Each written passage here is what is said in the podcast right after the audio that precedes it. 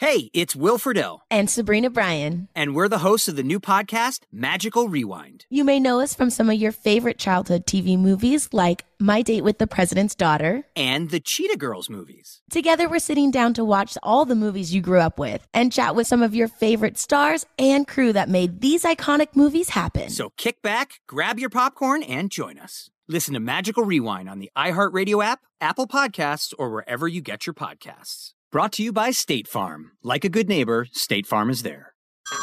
Hey everyone, it's Ted from Consumer Cellular, the guy in the orange sweater, and this is your wake up call. If you're paying too much for wireless service, you don't have to keep having that nightmare. Consumer Cellular has the same fast, reliable coverage as the leading carriers for less. And for a limited time, new customers receive their second month free when they sign up and use promo code MONTHFREE by May 31st. So why keep spending more than you have to? Seriously, wake up and call 1 888 freedom or visit consumercellular.com. Taxes, fees, and other third party charges will apply. See website for additional details. Hey, have you ever used CheapOair? For years, and I really like it. With CheapOair, you can book online, use their app, or even over the phone. They've got great prices on over 500 airlines and millions of accommodations. They're my go to for travel planning. And if you join their Club Miles program, you can earn points to save on the cost of your travel. Book on the app and you get double points. Sounds like it's time I tried CheapOair. Call CheapOair at 855-247-3279 or visit cheapoair.com slash podcast. Up next, Out Loud with Gianno Caldwell, part of the Gingrich 360 Network. What can we do for those who have done everything for us? I'm talking about veterans, jobs, mental health, homelessness.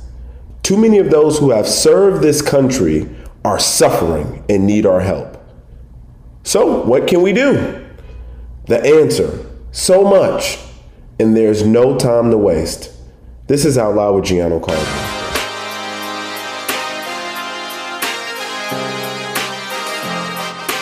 Welcome back to Out Loud with Gianno Caldwell. In honor of Memorial Day, I've got a very special show for you guys this week that I'm really looking forward to. My guest today is a relative of mine, someone who I talk to in my time of need, especially. My guest is Dr. Oluwatoyin Hines, the owner of Peace of Mind Counseling, Coaching, and Consulting. A licensed professional counselor, Oluwatoyin has more than 20 years of military service and recently retired from the Illinois National Guard as a brigade chaplain. On top of that, she also happens to be my cousin, as I mentioned earlier. Oluwatoyin has so many interesting ideas and powerful insights into how we can better help those who have done so much for us, veterans and their families. We're going to discuss what can be done in terms of jobs, mental health, homelessness, and so much more. This episode means a lot to me, and I hope you will tune in. And now I want to welcome Reverend Dr. Oluwatoyin Hines. Thank you so much for joining me on Out Loud with Gianno Caldwell. Thank you for having me. Appreciate it. Absolutely. So, you are my cousin, but you're more like my sister than my cousin. so, so we got a, a, really strong relationship, and I'm very thankful. Uh, before we discuss how to help veterans and some other issues, why don't you tell our listeners a bit about yourself? What's your background, and how did you come into military service? Well, I just retired in September from the military after 26 years. I enlisted as a private and worked my way through enlisted officers candidate school, um, became a military chaplain.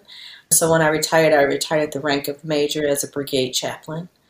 In addition, I am an educator in faith community as well as a minister, and I'm also a licensed clinical professional counselor serving veterans and their families. Amen. Now that's beautiful. And I know the governor of Illinois, the former governor, he created a, a position for you to lead the Illinois National Guard. Is that right?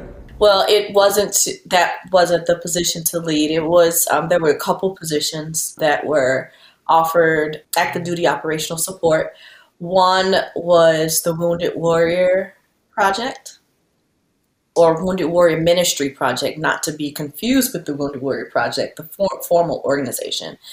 It was the Wounded Warrior Ministry Project, and that program was intended to visit ill, injured, and wounded service members across the United States from the Illinois Army National Guard. So we had service members who deployed, could not come back home for a multitude of reasons, and it was my responsibility to provide pastoral and spiritual care to those service members, checking with their families.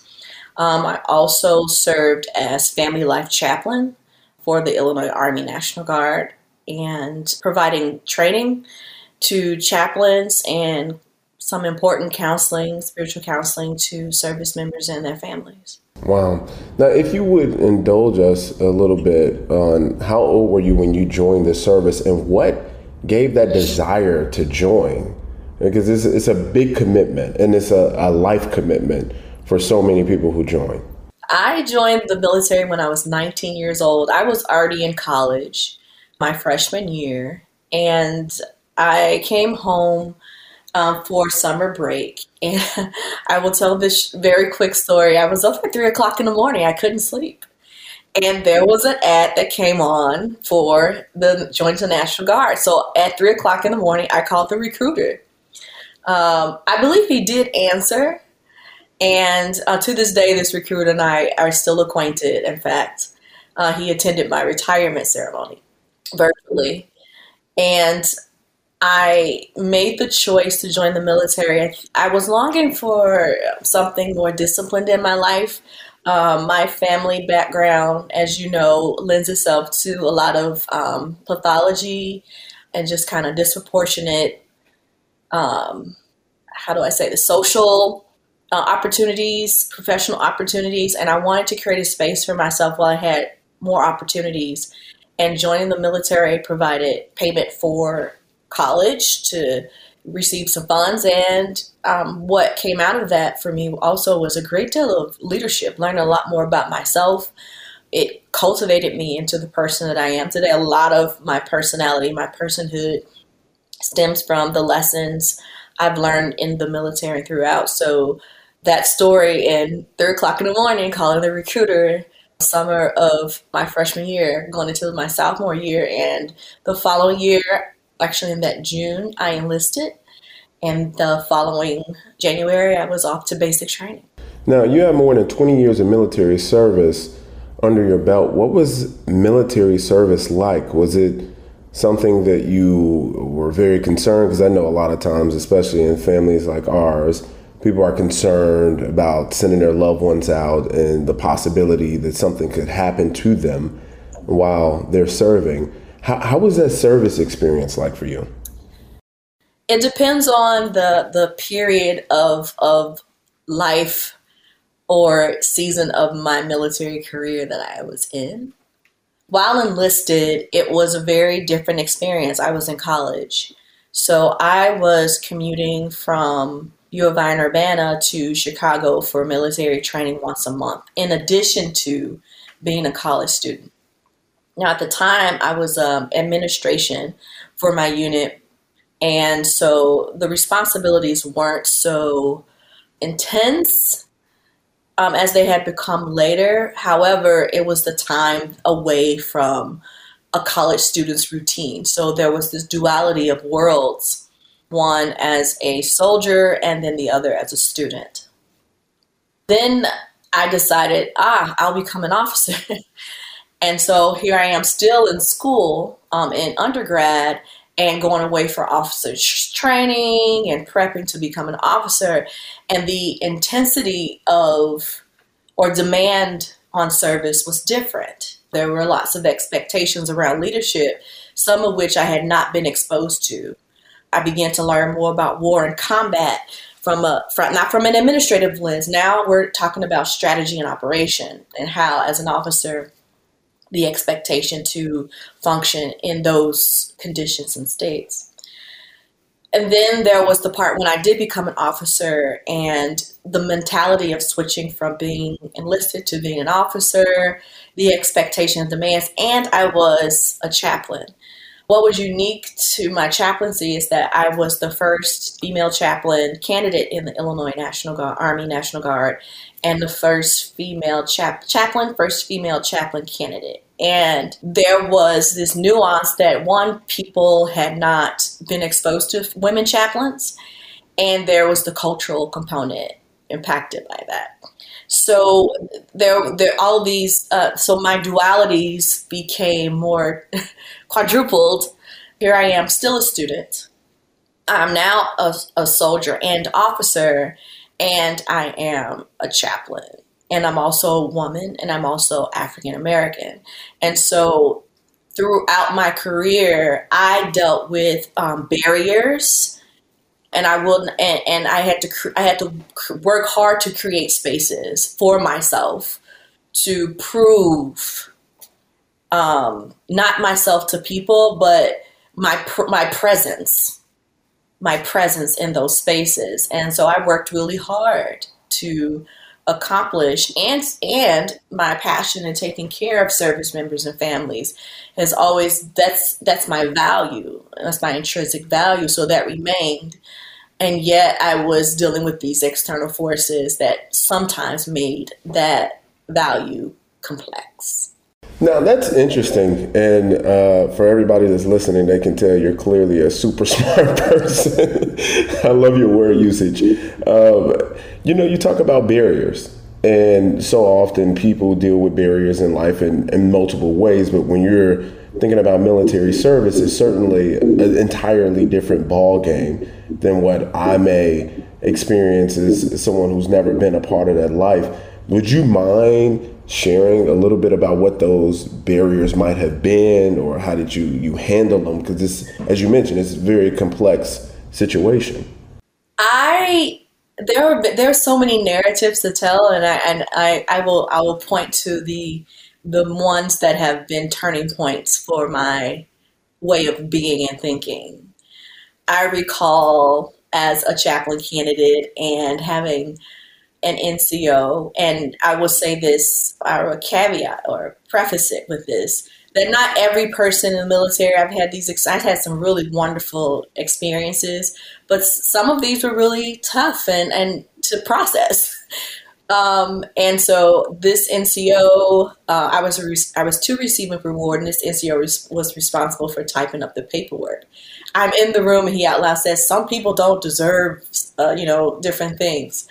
Well, there was a time when I was going to get out of the military, and so I was okay with putting that aside, only to find out that that NCO had not processed my paperwork for me to get out, and that um, I was still in the military. I even got promoted while I was on inactive reserve, which is what he placed me in, and which was a blessing in disguise because I I was still in the military. I got to stay. Those years weren't good years, so they didn't count, but it was that kind of she I was I was in the air defense artillery unit by the way uh, and not that those those uh, service members are bad, but I, w- I, I have to say this: we're in 2021, and I was there during a time when the presence of females was novice. It was like if if ever at all, let alone a chaplain or a chaplain candidate. And so I was a part of a time when the things that are unfolding now, people were just whispering about maybe, or um, had their their objections to. I've had plenty of opportunities where um, individuals would try and sabotage certain aspects of my career. I remember being on deployment, and um, I deployed to Kosovo, and I was the only female chaplain. So this was the first time the Serbian Albanian religious community would have been exposed to a female chaplain. And before I even came in country, the task force chaplain had to inquire of the religious leaders were they comfortable having a conversation with a female chaplain. We're talking about imams. um, and so it's like, like in other spaces, you would not need permission as a professional. My colleagues didn't need permission, and then permission needed to be asked of me. And so those were some of the barriers, but they also taught me that my voice and my presence matters in spaces. And I have to do well, not to perform well, to leave an impression of, see, I told you, but to do well so that other people who follow, they have credibility after me. I think this lines up for me, especially Memorial Day. Um, and I, I, apologize if I'm going segue. Memorial Day coming up, thinking about those African American service members who lost their life in service. When I am dialoguing with other veterans or service members and to hear their narrative of the things that they had to overcome during their times of service, being called out their name. And I don't mean buddy, friend, pal, being treated unfairly by their peers or in community when they when when they were out on off post or even on post. And so when I hear their narratives and the hardships they had to experience and the hardships I experienced, but over time things improve. Um, nonetheless, the the way is paved, and so this is my experience in the military is a part of a, a legacy of those who have gone before me, long, long before me, prior to Vietnam and World War One and World War Two. All of those, even d- d- during Civil War, um, the legacy goes back that far. And so I, in my own career, was diligent about being the person that my ancestors could respect. That's really interesting. I want to continue from there in a moment right after a quick break. Hey everyone, it's Ted from Consumer Cellular, the guy in the orange sweater, and this is your wake up call. If you're paying too much for wireless service, you don't have to keep having that nightmare. Consumer Cellular has the same fast, reliable coverage as the leading carriers for up to half the cost. So why keep spending more than you have to? Seriously, wake up and call 1 888 freedom or visit consumercellular.com. Savings based on cost of consumer cellular single line 1, 5, and 10 gig data plans with unlimited talk and text compared to lowest cost single line postpaid unlimited talk, text, and data plans offered by T Mobile and Verizon January 2024. Like many of us, you might think identity theft will never happen to you. But consider this. There's a new identity theft victim every three seconds in the U.S. That's over 15 million people by the end of this year, equal to the populations of New York, Los Angeles, and Chicago combined. Even worse, identity theft victims often don't even know they're victims. That's why Lifelock Identity Theft Protection alerts you to identity threats even the ones that don't show up on a credit report, like data breaches, fraudulent bank transactions, loan and credit card applications, and crimes committed in your name. If your identity is stolen, your own dedicated Lifelock US based restoration specialist will work to fix it. Lifelock protects you in ways that you simply can't on your own. Join now and save up to 25% your first year at lifelock.com slash news. That's lifelock.com slash news to save up to 25%. Identity theft protection starts here. Good sleep should come naturally, and with the new Natural Hybrid mattress, it can. A collaboration between award winning mattress brand Leesa and home design favorite West Elm, the Natural Hybrid is the culmination of these two companies' shared values premium materials, meticulous craftsmanship, and sustainable practices. Made with natural latex, responsibly sourced natural wool, and environmentally safe foams, the Natural Hybrid elevates your sleep sanctuary. Indulge indulges your senses and supports a greener tomorrow. Plus, when you purchase the natural hybrid, you're also helping fuel Leesa's work with shelters and those in need. Since 2015, Leesa has donated more than 40,000 mattresses to ensure children and families have a safe place to sleep. Don't put off a good night's sleep any longer. Get a Leesa mattress today for a sound sleep tonight. Visit leesa.com slash iHeart. That's L-E-E-S-A dot com slash iHeart. You know what's so interesting about what you just said is it's it's entirely bigger than you.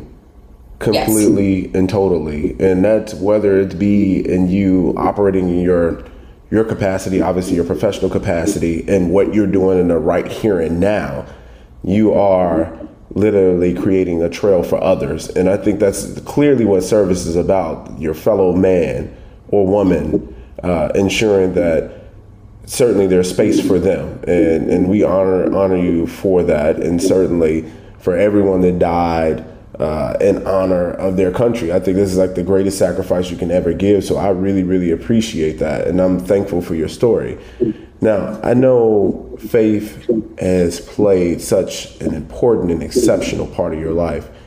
How does faith play in your role in counseling?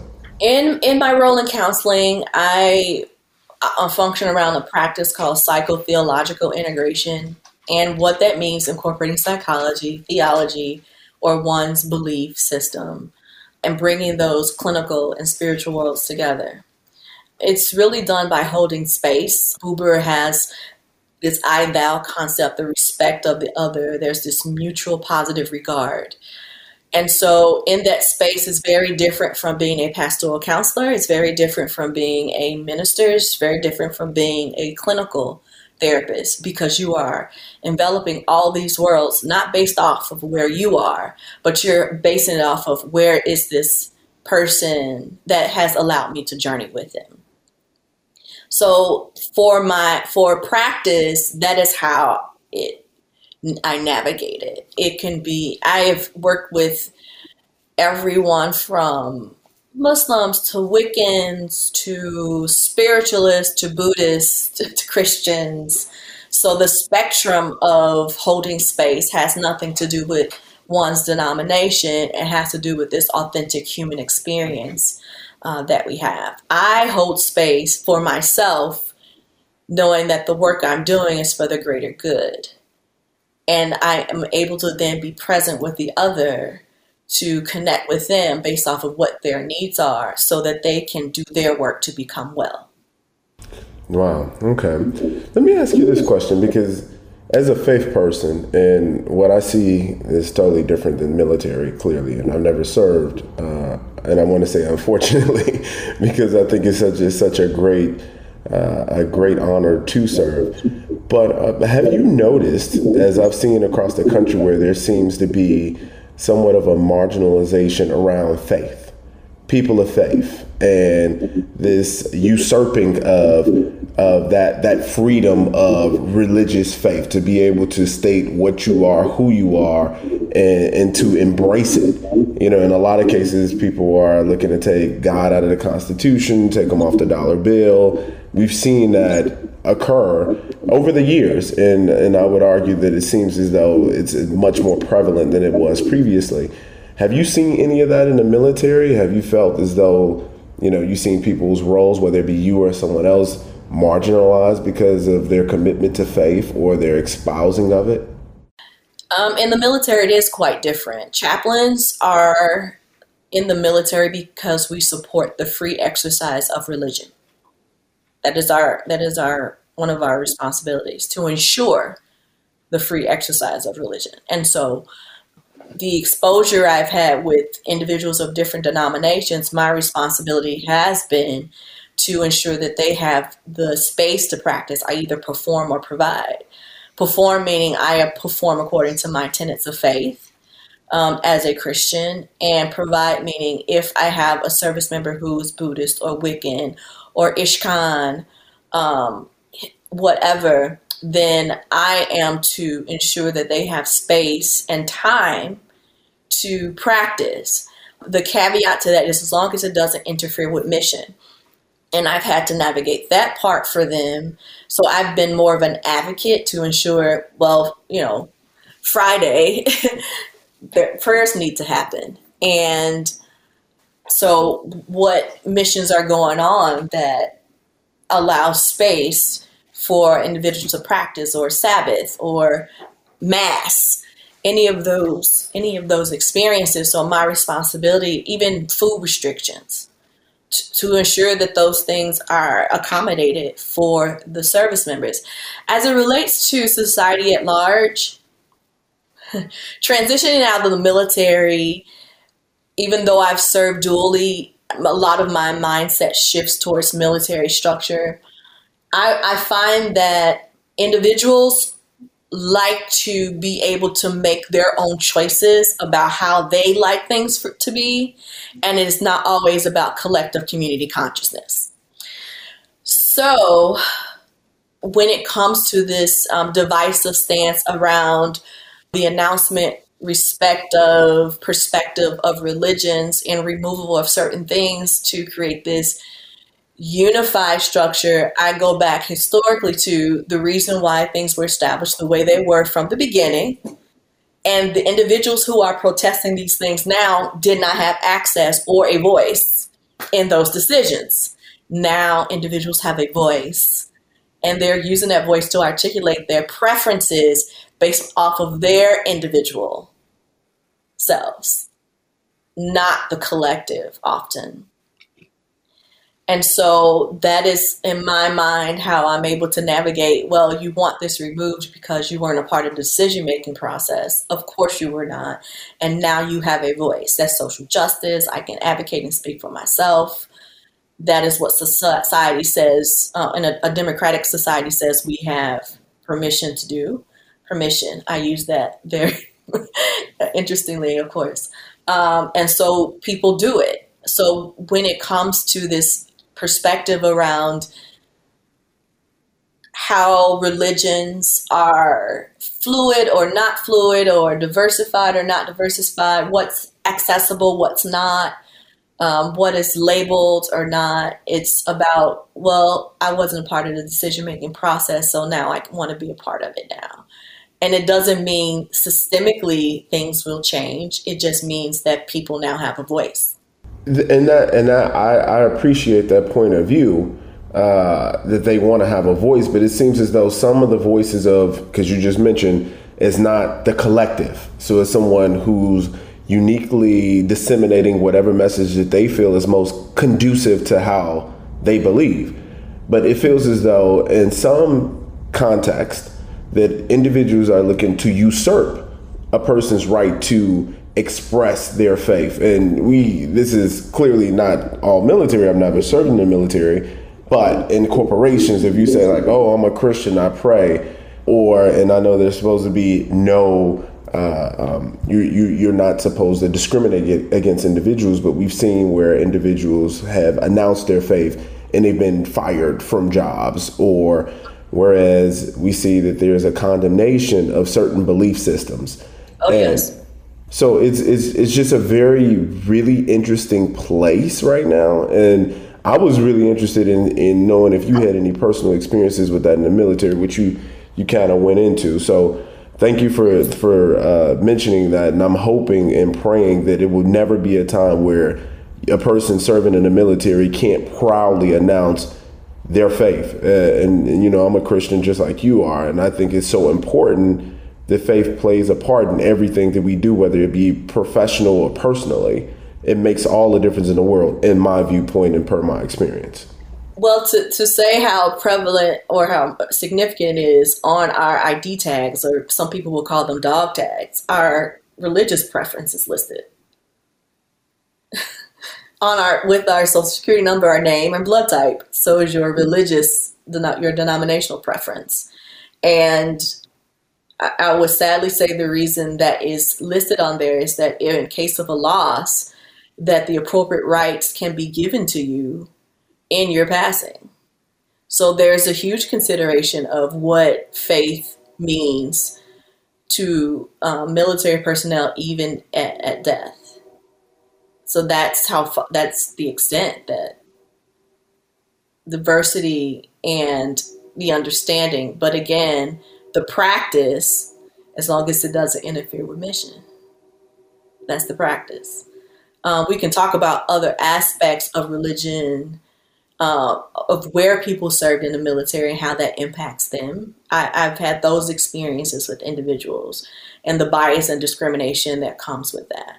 And what that means for other cultures or even those of other cultures who serve in the military and and those practices of discrimination um, based off of the way one looks or the way one speaks, or being called a trigger because of a deployment experience.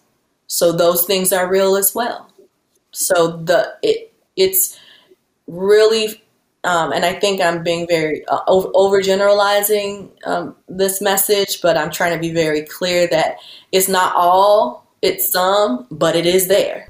And the unfortunate part about the is not all or some is the the some sometimes control the conversation because they're the vocal minority, and those are the people who who are written about, who are reported on, and I'm talking about reporting from a journalistic standpoint. And we, we, we begin to think that maybe there is a change that's occurring in the in the military service, but I pray and hope that we'll see a continuation of a positive uh, faith-based experience, being able to be who you are and not uh, have to change for the sake of what uh, a few may think or say. So I appreciate that. Thank you for explaining that to us.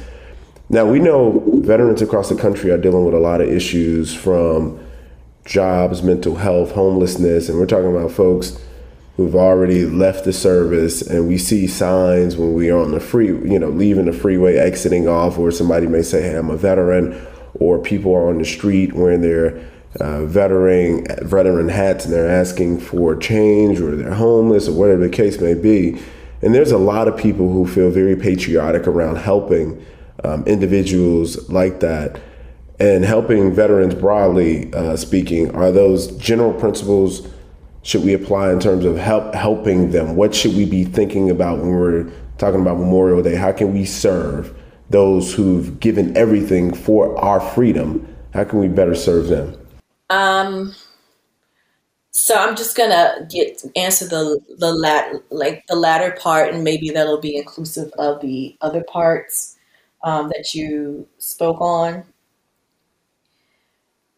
Uh, I I believe that in, in terms in terms of how can we serve veterans who have given everything for us, how can we honor them? Because we've seen a lot of folks who are dealing with homelessness, mental issues uh, you see them on the corner with signs saying that they're a veteran and they need help. How can we honor their sacrifice as they fought for our freedom? Or rather, your sacrifice, you all sacrifice, I should say.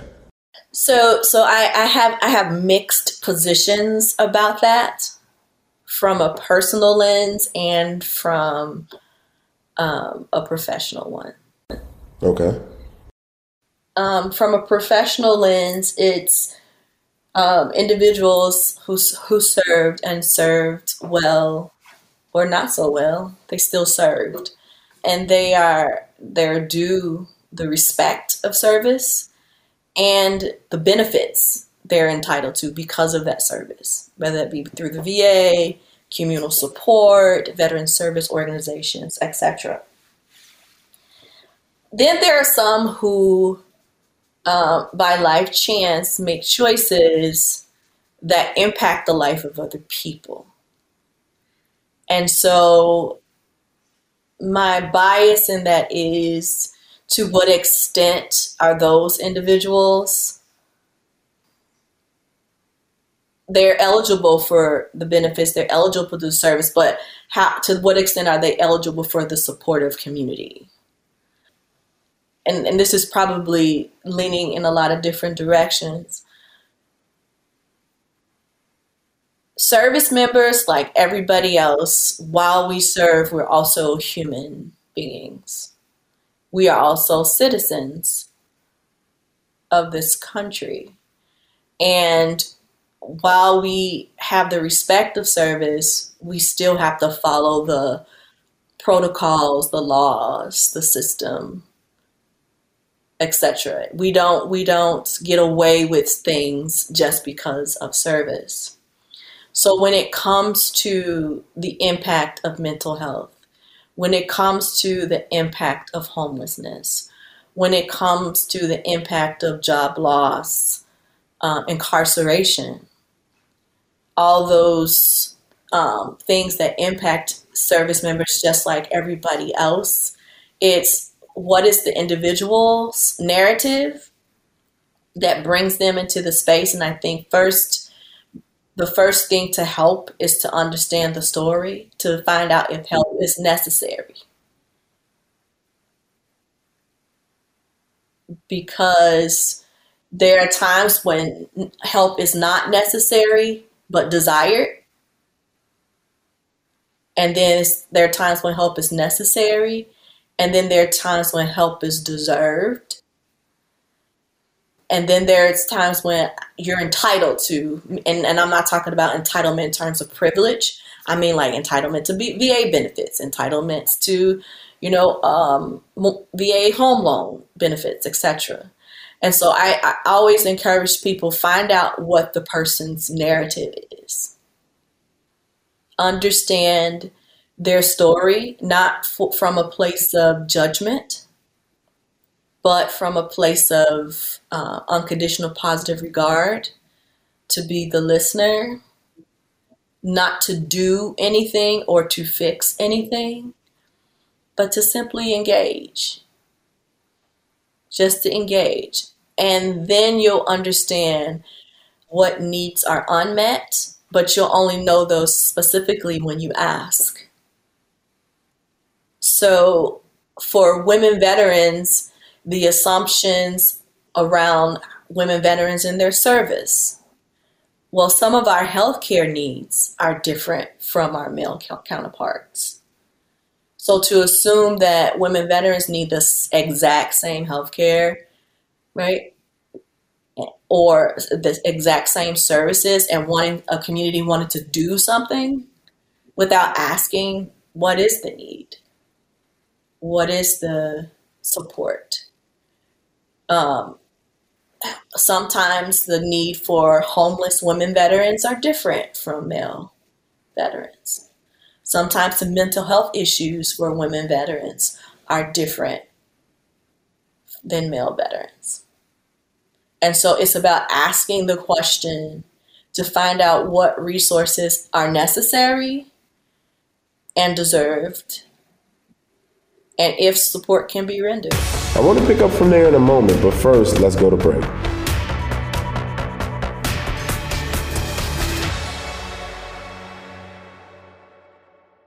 Tired of restless nights? Meet Leesa, the sleep experts. Here at Leesa, we know that good sleep is essential for mental, physical, and emotional health. That's why their mattresses are made for exceptional comfort and support, catering to every sleep need. Check out Leesa's Sapira Hybrid Mattress, named Best Hybrid Mattress five years running. Sleep hot? The Chill collection is built with cool to the touch top fabric and layers of high density comfort foams, all intended to remove excess body heat while maximizing comfort. With Leesa, getting a new mattress has never been easier. Delivery is free, and you have 100 nights to try out your mattress in the comfort of your home. Don't spend another night dreaming of better sleep. For a limited time, save up to $700 off select mattresses plus two free pillows. Go to leesa.com forward slash iHeart for an additional $50 off mattresses and select goods. That's L E E S A dot com forward slash iHeart. Exclusions apply. See leesa.com for more details. Hey, have you ever used CheapOair? For years, and I really like it. With CheapOair, you can book online, use their app, or even over the phone. They've got great prices on over 500 airlines and millions of accommodations. They're my go to for travel planning. And if you join their Club Miles program, you can earn points to save on the cost of your travel. Book on the app, and you get double points. Sounds like it's time I tried CheapOair. Call CheapOair at 855-247-3279 or visit cheapoair.com slash podcast. I'm Jack Armstrong. He's Joe Getty. We're the Armstrong and Getty Show. We cover the stories the mainstream media ignores. Stories that are important to your life and important to the world. The election, of course. The many trials of Donald Trump. Couple of wars. Gender bending madness. Why are kids looking at so much social media? And we bring you the stories the mainstream media is on. But we do it without the left wing media spin. Listen to Armstrong and Getty on demand on America's number one podcast network, iHeart. Open your free iHeart app and search The Armstrong and Getty Show to start listening. You know, and that's that's such a. a I don't think a lot of people take time to kind of think about that to engage on that level because you it's almost like you're just passing by someone on the street and you, you thank them for their service and you try to help them out with whatever you have in your pocket. So it's, it's on a, a very micro level in terms of that level of engagement. People a lot of times don't even take the time to say, "Hey, you know, how did how did you get how did you get here?" No one, no one, not many people take that time to do that. Not understand your point in terms of, hey, sometimes in those situations you can have a veteran that's dealing with mental health issues and they don't want the help. They're just they're on the street. Just like you see a lot of folks generally in the state of California or anywhere else where homelessness in the state of California is about 150,000 people. And some mm-hmm. folks just choose to be in those set of circumstances. There's other that need, others that need help. But according to Military Times, there's about 37,000 homeless veterans. Um, and that's as that number is as recent as this year that mm-hmm. who need help. But then you see individuals who come into the country and in some cases illegally and there's billions of dollars being spent um, for them to take care of them but it doesn't seem to be that same level of urgency for those who actually serve the country is is, is that something that you've noticed i, I think that um, organiz- let me say agencies let me say agencies tend to rely on the systems that they put in place to support those of us who serve, like the VA administration. They like you can go to the VA. Well, not everybody's eligible for VA benefits. And so sometimes I think that the aside is, well, we have services for veterans already. We have programs for veterans already. And so the space created and systems created to support veterans, then um, they have to do their diligence to ensure that these um, veteran pandemics, if you will, or veteran concerns or issues that are prevalent are reduced. Thus, leaving time for other people to to be concerned about um, immigration and all the other aspects that um, that you, you speak of. And so I think that's what happens um, that it's kind of a pass off to the VA or other systems in place. Um, homelessness among vet, veteran population, um, as you stated, has grown. And I would say also then, if you consider during Vietnam, the Vietnam era, how service members were treated when they came home, in addition to the segregation that still existed in the country, and to say, well, they they want to stay on the street. Well, you didn't receive me then, so why why should I go and, and get your help now? And I I know I've worked with quite a few Vietnam veterans who've made that statement. When I came home, I had to throw my uniform in the garbage because of how people treated me, or African American veterans, the, the discrimination that they dealt with in returning home. And so, why would I, if I am homeless, why would I want to go to a system that has already abandoned me? And, and so there's, there's a duality there.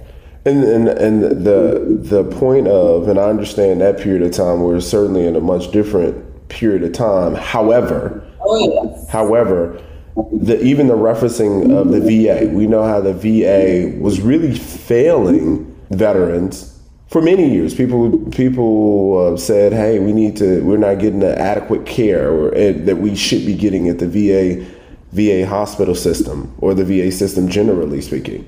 And that was one of the things that needed to be fixed. And I think that that fixing of it came around 2017, I believe it was and I'm sure there's still much more work to be done, no, no doubt about that. But do you feel, uh, in, in, your opinion, the current VA system is effective at providing the care that our veterans need? It depends on which VA you go to. And I'm not going to lie about that. I'm talking as a veteran now. Um, I have heard uh, so many stories um, from fellow veterans, whether they're clients or colleagues, about the VA system and how they function and operate. When I I've had my own share of experiences, believe it or not. Um, so I think that it depends on the administration at that particular VA and how they operate. That does make a huge difference um, in the type of service. Now, has service improved over time? I would say from my own experiences and use of the VA, it has changed quite dr- dramatically. I'm quite a bit um, to the degree where if providers aren't available, um, they have community care where you can see a provider, a civilian provider, but um, VA connected provider in the community to receive services. Did they have that prior to? I think this they started with the Choice program a few years ago. This was after I came back from deployment. So this is before 2010. They didn't have this. So you're talking about level of care, quality of care, waiting time. Do I have appointments that I can't get into until August and it's May? Yes, I do. Absolutely. That happens. Um, is it a failure of the system or th- them lacking care? I don't think it's a lack of care. I think it's just how administrations are able to maintain uh, their their systems, their staff, um, and and what's happening. Um, so the, there are two different parts. There's the administrative part, and then there's the care of the veteran when they're entering in that space. Am I respected and cared for when I go to the VA? When I go to my appointments in women's health and ignore all the other things, I'm okay. When I receive good, great care from my providers. Have there been times when I didn't receive quality service? Absolutely.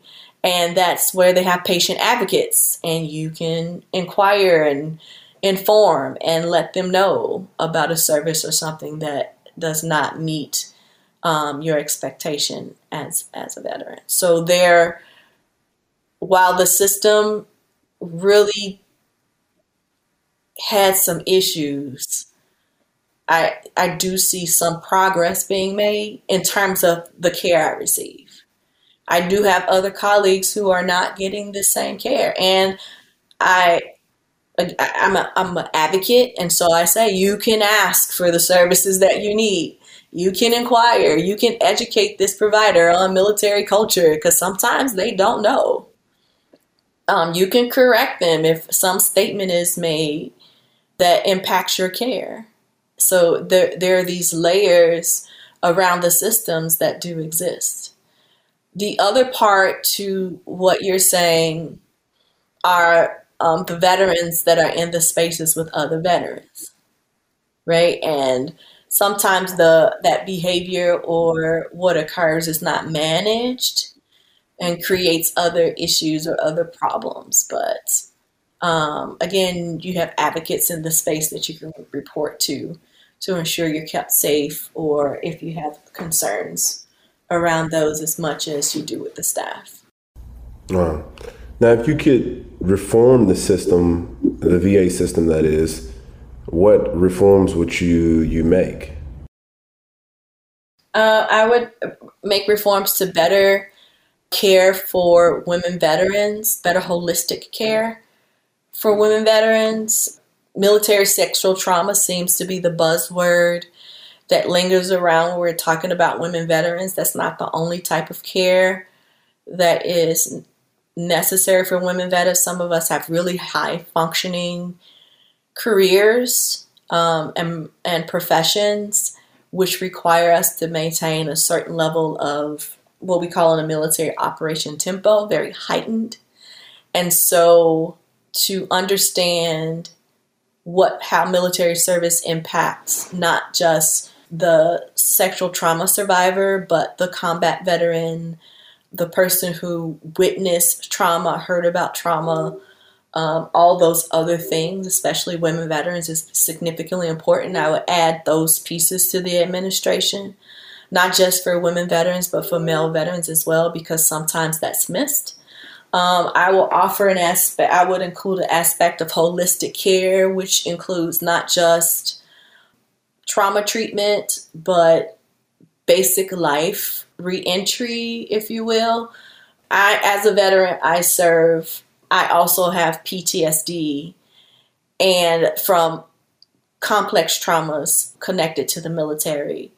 And it is it has become very important to me that individuals are aware that while one might be diagnosed, the diagnosis is not a frame of reference for who they are in their being.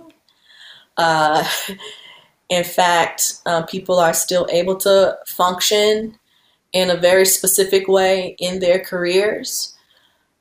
And so I would offer to the VA programs or services or have them consider how do we support those individuals as well. Um, because that's often the stereotype goes that if you're a veteran with PTSD, then you are like this. And I think I'm very clear that I'm a veteran with PTSD and I have a service dog. And I function like this. And you And have so a PhD because- too. Right. And and I can articulate well and I can advocate for myself and I can do all of those high functioning things. I still have PTSD. And don't let the diagnosis treat allow you to treat me less.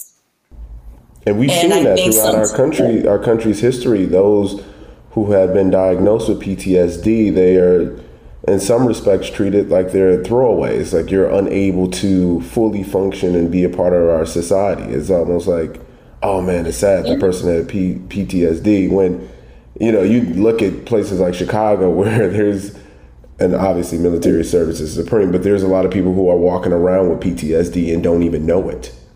Mm-hmm. Yeah, uh, it's community trauma. you know, as you know, impacted by that. I mean, exposure to violence. PTSD is not just what you did; it's about what you witnessed and also heard.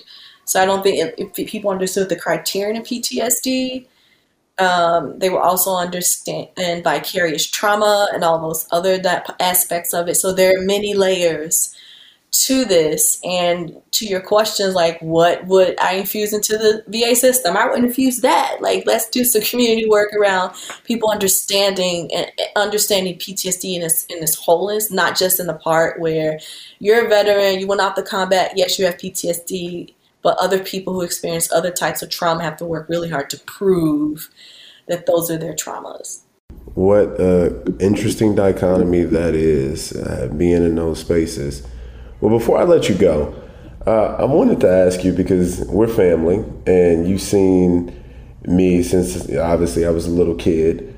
Uh, Yes. what, what, if you could give people who are listening, because folks are interesting, interested in you know my background, how I grew up, and of course I talked about it in the book Taken for Granted. Uh, but what would you say about me then and now? What would your your your overarching concise analysis be?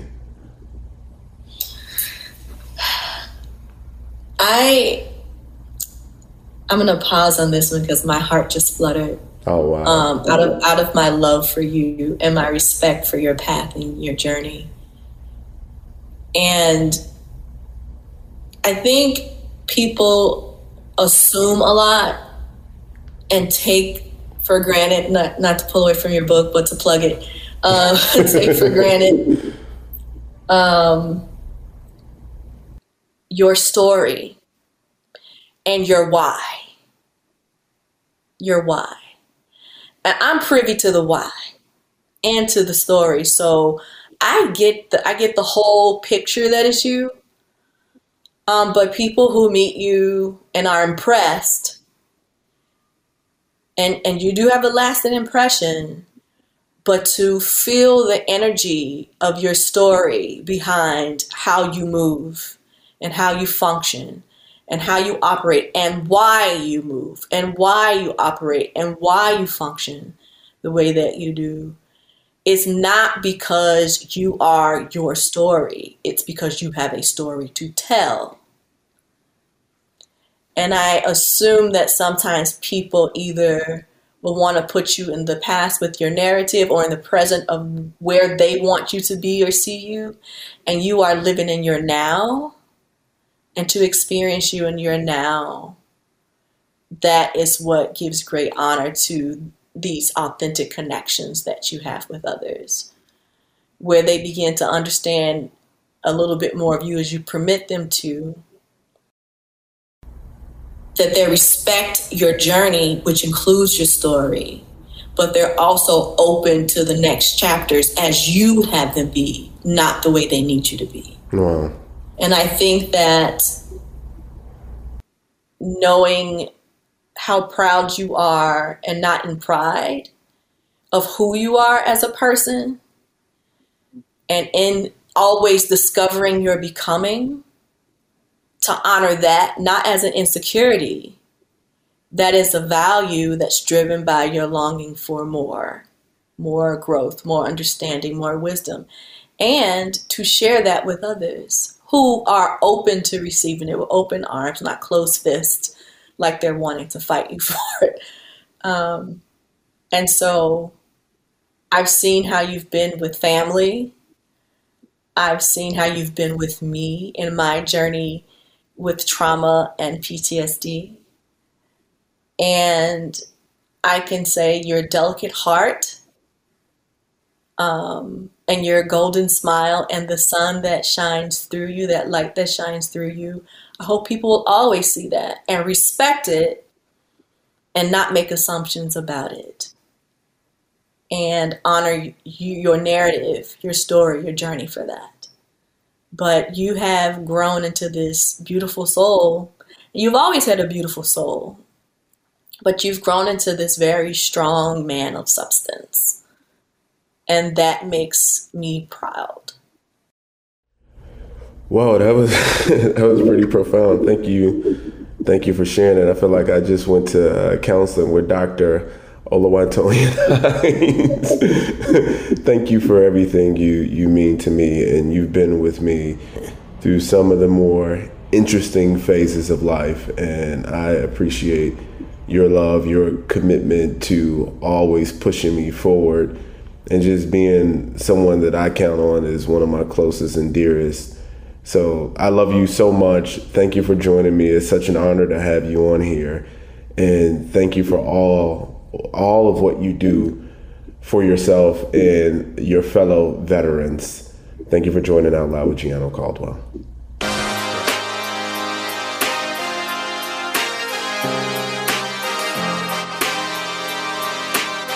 I want to thank Dr. Oluwatoyin Hines again for a great interview. If you're enjoying the show, please leave us a review and rate us with five stars on Apple Podcasts.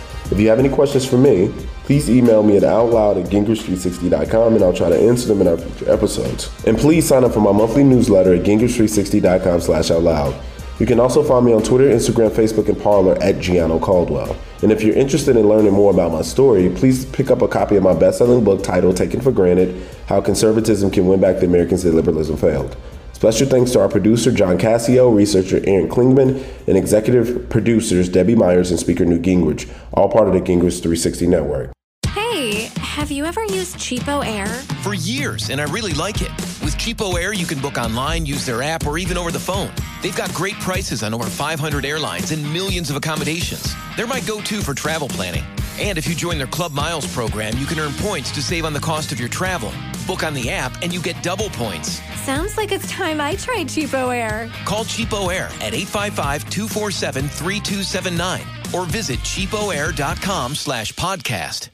Good sleep should come naturally, and with the new Natural Hybrid mattress, it can. A collaboration between Leesa and West Elm, the Natural Hybrid is expertly crafted from natural latex, natural wool, and certified safe foams to elevate your sleep sanctuary and support a greener tomorrow. Plus, every purchase helps fuel Leesa's work with shelters and those in need. Don't put off a good night's sleep any longer. Get a Leesa mattress today for a sound sleep tonight. Visit leesa.com slash iHeart. That's L-E-E-S-A dot com slash iHeart. I'm Jack Armstrong. He's Joe Getty. We're the Armstrong and Getty Show. We cover the stories the mainstream media ignores. Stories that are important to your life and important to the world. The election, of course. The many trials of Donald Trump. Couple of wars. Gender bending madness. Why are kids looking at so much social media? And we bring you the stories the mainstream media is on, but we do it without the left wing media spin. Listen to Armstrong and Getty on demand on America's number one podcast network, iHeart. Open your free iHeart app and search The Armstrong and Getty Show to start listening.